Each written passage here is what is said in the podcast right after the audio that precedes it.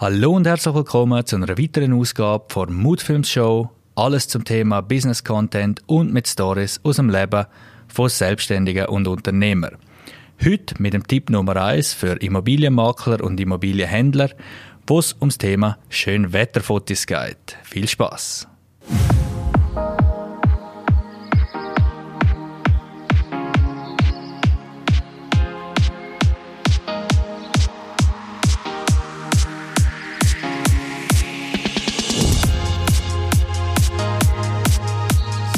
Alle, die den Podcast heute auf YouTube sehen, ich werde in Zukunft den Podcast mitfilmen, aber das Hauptmedium und die Hauptaufmerksamkeit wird mein liebes Mikrofon geniessen, weil es ist in erster Linie ein Podcast und kein Video.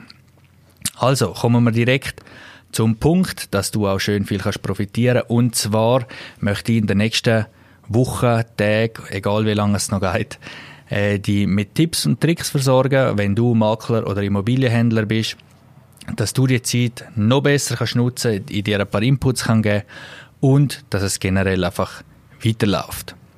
Heute im ersten Tipp möchte ich dir etwas zum Thema Schönwetterfotos erzählen und zwar warum geht das manchmal unter, dass man nicht ein schönes ein Schönwetterfoto machen kann. Warum achtet man vielleicht nicht immer auf das Wetter und ja, was ist generell das Problem zuerst einmal? Also, vielfach ist es so, also das höre ich einfach oft, erstens der Zeitmangel, weil das Objekt soll schnell in die Vermarktung und wenn es zwei Wochen am Stück schlecht Wetter hat, mein Gott, dann ist es halt so. Und oft ist es aber auch so, dass viele schon so betriebsblind sind, also es ist jetzt nichts Schlechtes, einfach, dass das sind Erfahrungen, die ich gemacht habe, wo wo man den Wert von einem schönen Wetterfoto halt einfach nicht sieht. Oder?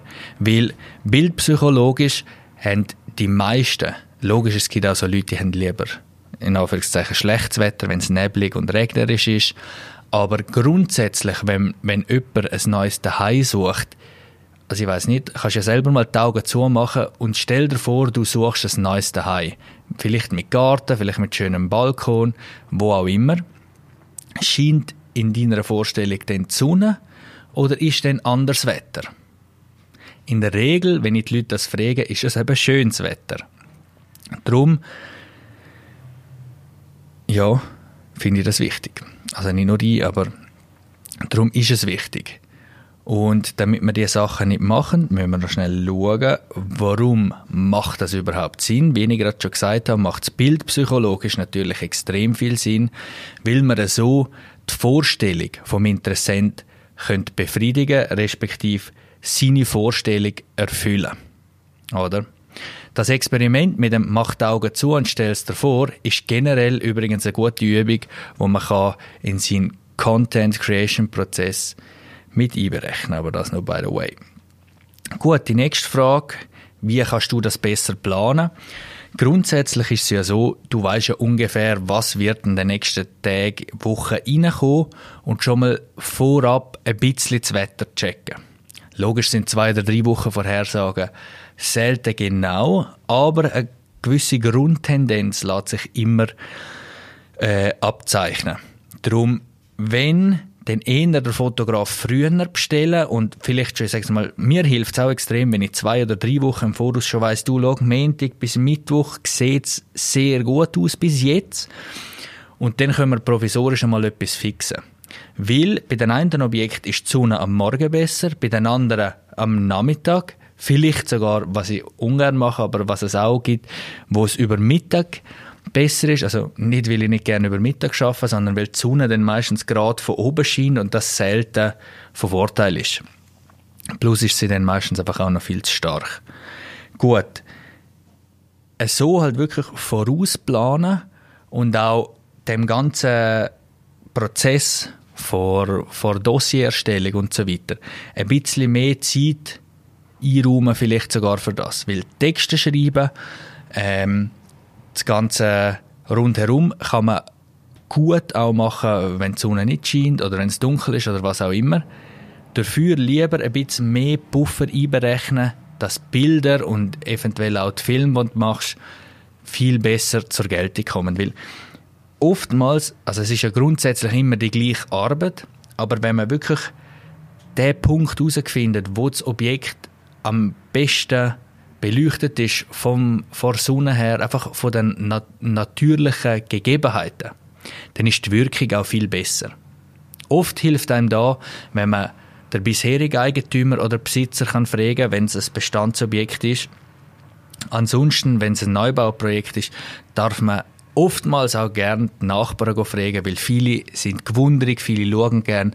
Und dann das Gespräch suchen, und schon mal vorab ein bisschen äh, für eine gute Nachbarkeitsstimmung äh, sorgen, lohnt sich auf jeden Fall.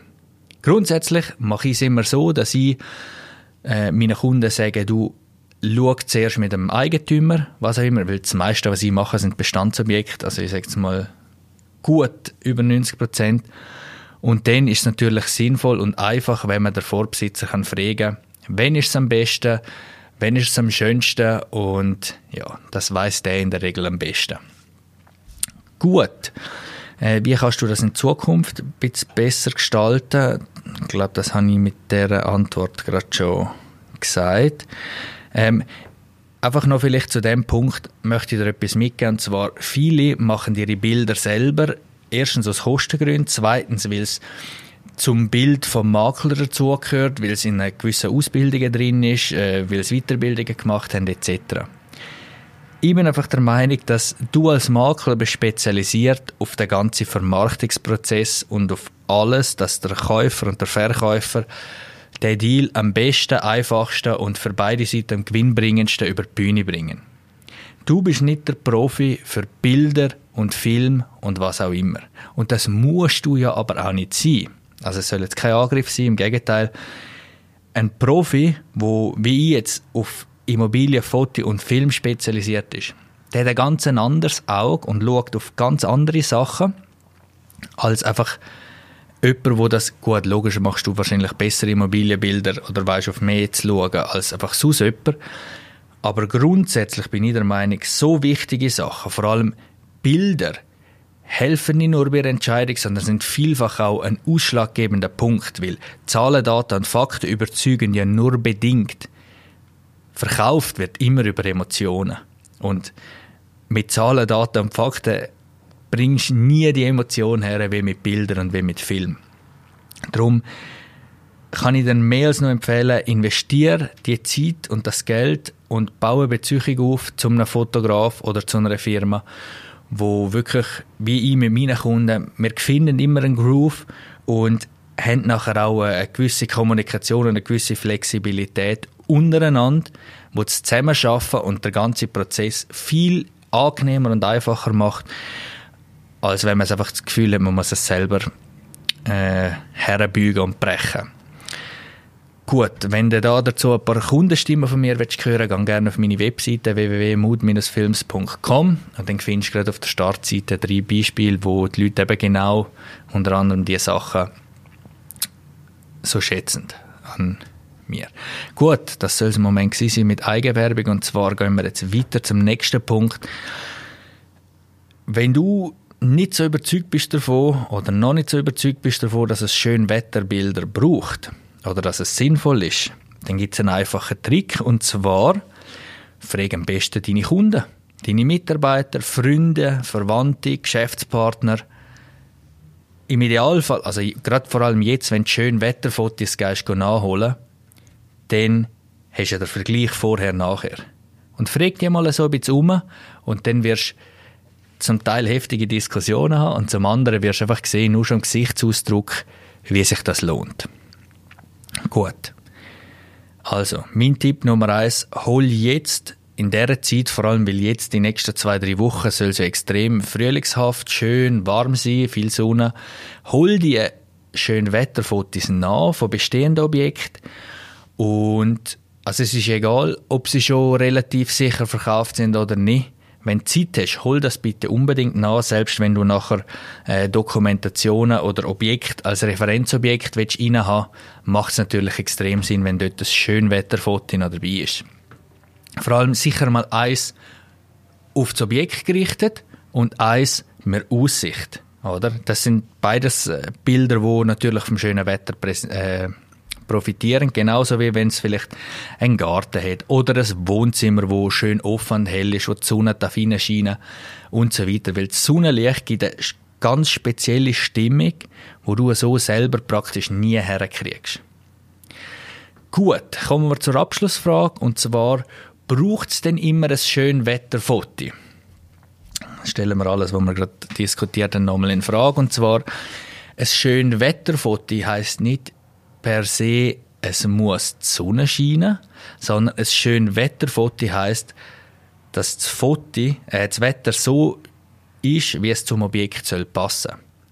Ein Ferienschale, äh, mal, ein Schale, äh, wo als Ferienhaus oder Ferienwohnung dient, muss nicht zwingend, nicht zwingend immer mit Sonne fotografiert werden.